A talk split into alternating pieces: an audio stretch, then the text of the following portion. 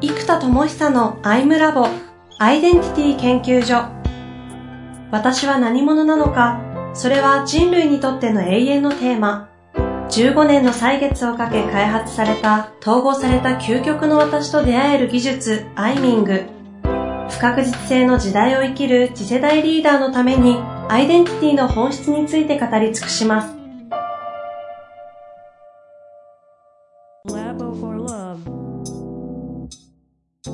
こんにちは、遠藤和樹です。生田智久のアイムラボアイデンティティ研究所。生田さん本日もよろしくお願いいたします。はい、えー、お願いいたします。さあ、やっていきたいと思いますが、まあ、前回、前々回からですかね、その時間ということについて、タイムマネジメントという回をやってきているんですけれども、はい、今回はどうしましょうかね。前回終わったタイミングでは、あの、世の中ではね、こう、ワークライフバランスとか、最近だとワークアズライフとかですか？なんかこう言われてはいますけれども、生田さんとしてはこう、アイデンタリーワークというふうにおっしゃっていて、なんかこの辺の概念というかね、こう、社会的な課題にもなっているところなので、どういうふうに生田さんが認識されているかっていうのをちょっとお話しいただきたいなという話で終わってます。ねえー、っと、まあ、改めて、こう、アイデンタリーワークライフみたいなところを整理していくと、こう、私が何者としてどこへ向かうのかっていうのが、まあ、地球の磁力みたいなやつなんですよ。なんでコンパスで、えー、行く北と南を指すっていう、これが本当に地球という巨大な磁石じゃないですか。だから、ね、その辺で売ってる磁石って結局ね、地球の鉱物から作られてるわけですから、地球という磁力から比べれば大した量じゃない、うんうん、でも、どでかいんだけども、地球の磁力って微弱だから、コンパスの横に100均で買ってきた磁石を置くと、コンパスは100均で買ってきた磁石の、別に100均じゃなくてもいいんだけど、磁石の方に引っ張られちゃいますよね。はいはいはい。そうでこれがいわゆるパートと目標なんですよ。どういう、あなた、例えばプログラマーとしていついつまでにこの開発を終わらせてくれみたいな、このパートと目標っていうのは目の前になる磁石で、うん、えー、何者としてどこへ向かうかっていうアイデンティティとビジョンっていうのが地球としての磁石なんですよ。ほうほうほう。で、この地球としての磁石の方がはるかに大きいんだけど微弱なんですね。うんうんうん、どうしても私だってそうですけど、目の前の仕事とか期限とかキャッシュフローとかいろんなものの目の前の磁石の方にグイッと、まあ、パートとゴールの場所ですよね。ここにやっぱりこう、引っ張られていくわけなんです。なるほど。でもそれはそれでいいんですよ。ちゃんと集中して仕事するので。うん、うんところが、内側のアイデンティティとビジョンに対して、パートとゴールがこうずれ始めてくる。一致してれば最高なんですね。はいはいはい。内なる究極のコンパスと目の前の現実化のコンパスが同じ方向を向いてるから、ブワーンと、もう、なんか、突っ走ってるのと大陸がそのまま移動してる距離、スピードとか一緒みたいな、うん、うんそうするとこの巨大な船みたいな方向が向かってる方向と船の看板の上を走ってる自分の方向が一緒だから、ブワーンと行くわけですよ。うんうんうん。まあ大陸かな。うん。なんだけど、やっぱこれが日常こうブレやすいから、えっと、アイデンタリーワークライフっていうのは、このアイデンタリーワークという概念でいくと、やっぱりアイデンティティとビジョン、そしてパートとゴールというのが統合した状態である。っていうのが、えー、同じ方向を向いていて、まっすぐ両方が向かっている。同じ方向に。うんうん、っていうのがまずアイデンタリーワーク、統合された状態であるというのがまず一点ですね。確かにアイデンティティとビジョン、パートとゴールが統合してたら、これはなんか幸せだって言ってもいいぐらいの感じになりそうですね。ね、だパートとゴールはね、仕事で求められますよね。じゃあ、営業マンなんだから今月30件売ってよ、みたいな。うんうん、で、ノルマってあって、できなかったら、なんか、居場所がないみたいなあるじゃないですか。ね、え、じゃあこの商品売って自分の本当のアイデンティティとビジョン的のはどうなんだろうとか、何のためにやってんだろうと分かんなくなっちゃうわけですよね。うん、あの、よく有名なあの、レンガを積んでる職人の話ってあるじゃないですか。はいはい。あの、何のために仕事してるんですかってつまんなそうにやってる人に関しては、未来わかんだろう、今、レンガで壁作ってんだっていうわけですよ。うん、で、ところが、生き生き仕事をしてる人に聞くと、えっ、ー、と、いや、なんか教会でね、こう、人々が祈りを捧げて、すごく豊かになるための教会を作ってるんですって笑顔で楽しく仕事をしていますみたいな、3人のうちの真ん中の人忘れちゃいましたけど。なんか、家作ってるんだよぐらいじゃない？あ教会作ってるか建物作ってるぐらいですかね。うん。レンガ積んでるっていう作業でやらされ感のある人と、作りたい、あ、そうだ、家族のお金のためみたいなのがあったかな。家族のためにやってるんですっていう人と、そのビジョンというか、教会のためにやってるんですっていう人。うん。だから、アクションっていう目の前の仕事という範囲なのか、まあ自分の家族ってもいいですけど、社会的な範囲が少し小さい、自分の内輪という範囲なのか、もうちょっと社会的な範囲なのかによって充足度が変わっていきますよ、みたいなストーリー。うん。結局そのビジョン、何のためにやってるかっていうところが、あのー、エネルギーを決めてくるわけですよね。うん。やっぱこことパートとゴール、だからね、職人としてレンガ積んで壁作れっていう職人として壁を作るというゴールは一緒、後期もいつまでにやってくれって一緒なんだけど、そこが自分のビジョンと何者としてどこへ向かうか。まあ、きっとその人はキリスト教徒として、キリスト教徒の人だと思うんですよ。キリスト教徒として、多分、みんながハッピーな教会を作るんだっていうビジョンに向かっている。でも、キリスト教徒というのがまあ宗教を持ってる方だとね、アイデンティティとしてやっぱり宗教アイデンティティは強いアイデンティティですから、そこと、こう、レンガ職人っていう、えー、パートと、えー、壁を作って、いついつまで作るっていうゴールが、ちゃんと一直線になってるから、もうすごい幸福ですよね。こんなような状態を私たちが日常できるならば、最高なわけなんですよ。まあそうですね。うん、ちなみになんかあの、俗に言うワークライフバランスですか？最近もちょっと言わなくなってきてるんですかね。その、ラライフの方あるじゃないですか。うん。アイデンティティっていうか、こう、アイデンタリー的には、ライフとこうワークはこうどどういう感じなんですか？えっとですね、このライフとワークの統合っていうところ、つまりアイデンタリーに統合していくっていうところを見ていくと、例えば私だったらこう、父としてとか、夫としてとかっていう、こう、プライベートなアイデンティティがあるじゃないですか。あと普通に仲間たちとは友人としてみたいなアイデンティティがあるので、こういうこう関係性とかプライベートの自分として何を大事にしたいかってアイデンティティ。うん、で、こことやっぱり仕事っていうのがうまく統合していく必要があって、っていうのは多くの場合って経済的なものを形にするのに結構ギリギリなんですよね。だから、ね、それこそ子供がいらっしゃる方、お子さんいらっしゃる方は、こう、大学の費用とか、じゃあ2000万ぐらい貯めとかなきゃとかみんな言うわけですよ。でそうするとやっぱそれを貯蓄しようと思いながら、かつ今の生活費用ってやっていくと、やっぱりかなりそのワークの方にしのぐの言ってられないっていうのは正直あって、どうしても家族がいる以上、そこのためにって考えると、なんだろうな、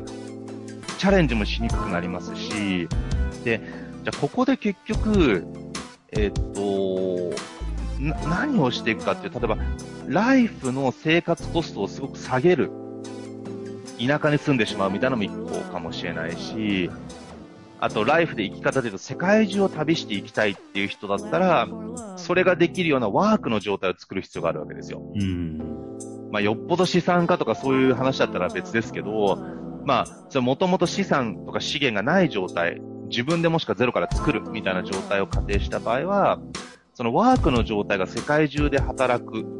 ないと世界中を旅しながら生きるっていうライフはできないですよね。うんなので、このライフの状態、働き、まあ働き方はワークスタイルで、ライフスタイル、生き方ですよね。うん、こっちの部分からワークの方にも影響するし、ワークの方からライフにも影響しますから、これがこういう生き方をしたいっていうのと、こういう働き方をしたいと。で、そしてそれを通じてこんなビジョンの達成やこういう私としてこういうことやっていきたいみたいなことが、ちゃんと統合できるかどうか鍵なんです。はいはいは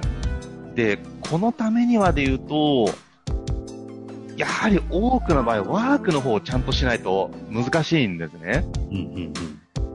じゃあ僕の周りでそういうふうにね、生き生きと自分の生きたいように生きてる人たちっていうのを見ると、うん、そうなんですよね。ちょっと身も蓋もない言い方をしてしまうと、みんなやっぱり単純に優秀ですね。っていうのはその、1000万前後くらいの収入で、だったら、まあ例えば、なんだろうな、稼働7割ぐらいで全然作れますみたいな人とか、まあ5割とか人によっては3割、1割で作れちゃう人もいっぱいいるので、やっぱその余力があるぐらい、えっと、もう、キャッシュを作れてると、時間的余力があるからライフを大事にできるみたいに結構、やっぱすごくライフを生きてるみたいな人はそういうタイプの人が多いですね。で、もしくは、ライフワークを統合しているというカルチャーのある会社に勤めてる方。はあ、はいはいはい。えっ、ー、と、ここはですね、会社そのものが、いい意味でサークルのように仲がいい。うんうん。ほら、よく言うじゃないですか、会社はサークルじゃねえんだ、遊び場じゃねえんだって言う、言うじゃないですか、よく昔は。でも、今ってそっちの言い方の方がナンセンスな気がしていて、いやいや、サークルのようにむちゃくちゃ楽しい。だから、そういう会社の人たちって、いや、僕の仲間とかもそうですし、ね、僕もそういう傾向がありますけども、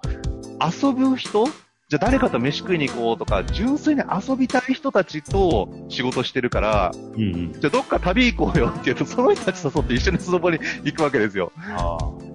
だから会社の人とはちょっとそういうプライベート難しいなとかなんか気使うなとかじゃなくて、いやみんなでスノボに行きたい人たちと仕事をしてるから、そうすると実はライフとワークのバランスというのは会社の中でむちゃくちゃ統合されていると、実はものすごい統合的になっている。うんうんだから次の時代、この個人が頑張るっていう側面においては、じゃあ、例えばそういう会社って、まあ、そうですけど、やっぱり就職難易度が高いんですね。採用基準が高いので、やっぱり、おしなべて全員優秀だし、人柄もいいし、でもこれなかなかじゃ内定取れるかって言うと簡単じゃないよなっていうぐらい、その、ま、まさにビーイングとロールが統合されたような人ばっかりになってるし、あと、やっぱそうなるようなカルチャーと教育システムこの二つがあるし、ビジネスモデルもそれが成り立つほどの仕組みがあるし、っていう、でもやっぱこういう系統の会社増えてきてますね。うん。うん。そういう会社伸びますよね。うん。はい。なんか ZOZO タウンさん、まあ、わかりやすいとこですけど。すっげえなんかいい雰囲気らしいですよ。えー、やっぱりでもそこはね、まあ、社長のキャラクターもありますし、文化もありますし、なんだかんだ言ってやっぱりでも、会社って血液である経済が豊か、キャッシュフローが豊かっていうのはでかいと思いますね。ね。うん。いや、普通だってバスキアとか買えないですもんね。普通だったら、いや、会社が万が一やばい時のためにお金取っとかないとみたいになっちゃうからね、経営者。だから、まあ、投資っていう意味でもね、ああいうのはあるんでしょうけど、まあね、なかなか、でもそれができるほどの余力があるし、ただ余力をなんで作ってるかって、そういうカルチャーにしたくって余力を作ってるって可能性もありますよね。なさっさと15時に帰れと。そのためには集中して仕事しろみたいな。うん。いや、だって15時から帰ったらみんな豊かじゃんって。うん。やっぱそういう、こう、カルチャーのために仕事を設計してるっていうのは大きいかもわかんないですね。なるほどね。そうだね。いや、このあたりなんか何が答えっていうのはないところですけど、そうか、生田さん的にはこう、アイデンタリーワークとライフ。まあ、要はお互いが影響し合うので、これでも、アイデンティティっていうこと自体って、ああのあワークの前に、そもそもライフにもそのまま行くじゃないですか。例えば、生田さんであれば、なんだ、その、開発者、そのジェネレーターっていうロールは、アイデンタリーワークの方にそのまま直結もしますけど、普通のライフの方も、ジェネレーターとして生きるっていう選択肢がこう、当然あるわけですよね。えっとね、これがやっぱり逆に言うとバッティングするんですね。父として子供と遊ぶ時間ってなってくると、普通にやってたら僕の場合って、オフィスに勤めてたら、いや結構もう朝から晩までになっちゃうタイプじゃないですか。でも今僕は自宅の兼オフィスにして、えー、っと、もう繋がってるんでね、家の中で。あの、なので、えっと、朝昼晩の食事の時に子供と一緒にご飯を食べたりってできるんですよ。うん、で、あとはどうしてもこう仕事の今開発も非常にヘビーなので、子供と遊ぶ時間も作りにくかったりするんですけど、まあこれもね、ちょっといけてないっちゃいけてないんだけど、仕事とリンクができると時間って取りやすいじゃないですか。はいはい。だから今ね、こう、レゴテックっていう、あのすごい高度な大人向けのレゴがあるんです。あの3000ピースぐらいあるやつ。で、これを、息子が5歳なんですけど、が作れるように、えっ、ー、と、本人が全部作るように横で見てあげたりとか、でも教えたりしないんですよね。でも、ここで実は僕は学んでるのは何が熱いって、そんな難しいレゴを5歳児が作れるほど、説明書とか、そのやっぱりチュートリアル機能が、まあよくできてるわけですよ、レゴは。うんうんやっぱそこが自分のね、インサイトマインドとかいろんなアプリケーション、やっぱ使い方難しいから、いや、やっぱこのレゴの基準で5歳児が使え、作れるレベルまで、こう、パーツもちゃんと説明書の上に等身大っていうか、1分の1スケールで置いてあるから、そこに置いて確認ができたりするんですね。そう。そういうのが全部あるから、やっぱそういう仕組みがこう、やっぱすごいなとか、じゃあどうしたらできるかなとかっていうのをこう、あの、自分が作らない分ちょっと考えながら関われるので、いけてないんですけど、本当はね、純粋に子供と遊べって話なんですけど、どうしてもこう、自分で会社やって多分、しかもね、今投資がブワーっと出続けている、あの、開発やってる最中って、早くキャッシュフローを黒字化しないともう毎月、毎月800万出てきますから、あの、しかもほら僕いつも言うけど一人だから、そう、なんとかしなきゃいけないからね、もう相当集中してるわけですよ。そう、なかなか時間取れないんですけど、この開発者的な事故と、あとリリーサーと呼んでる、その、いずれチーク玩具とか子供の教育もやりたいんですね。で、そうするとやっぱり子供と一緒に遊べます。遊べるじゃないですか、僕自身も。ええええ。子供向けの合宿とかキャンプ作ったら子供向けに、だけにやってもいいんだけども、仕事になってたらよりもっと一緒に子供と遊べますから、そういう状態を作るっていうなんか自分の夢みたいなのが出来上がってくると、よりこう、時間を取りやすくなるみたいなのもあって、これもなんか家族だけとか仕事だけじゃなくて、仕事と家族がこう統合してくると、無理やり合わせる必要もないんですよ。その、パックリ分けた方がいいっていう人もいますから、うん、ただ僕はそこある程度重なってくることで、より時間を使いやすくなるとか、うん、楽しく、無理して、こう、忙しいのに無理やり、だもう子供の時間作りたいっていうので頑張るというよりは、自然と共に時間を過ごせるような仕組みになってきますから、うんうん、あのそういうのもいいかどうか人それぞれの価値観ですけど、なんか、こう、ファミリーワークのちょっと統合的な一つですかね。ああ、ワークとライフも統合していくような方向性なんですね。まあでもアイデンティティが、その、まあ言語としてでも何でもいいと思うんですけどね、何者としてワークやって何者としてライフやるっていう話が統合点さえ見つければ、境目が消えてきますもんね。そうですね。その価値観がね、いい悪いはちょっとわかりませんけど。やっぱそれぞれ。それぞれですよね。うん。まあ、というわけでね、ワークじゃあ、アイデンタリーワークライフですね。そうですね。やってまいりました。さて、次回は何やりましょうかね。次回はですね、もう直感的に話し始めること話しましょうか。何ですか、そのセッションじゃない。じゃあ、その形でいきましょうかね。はい。何が話されるかは、あの、その時次第ということで、瞬間に考えはい。というわけで、本日もありがとうございました。はい、ありがとうございます。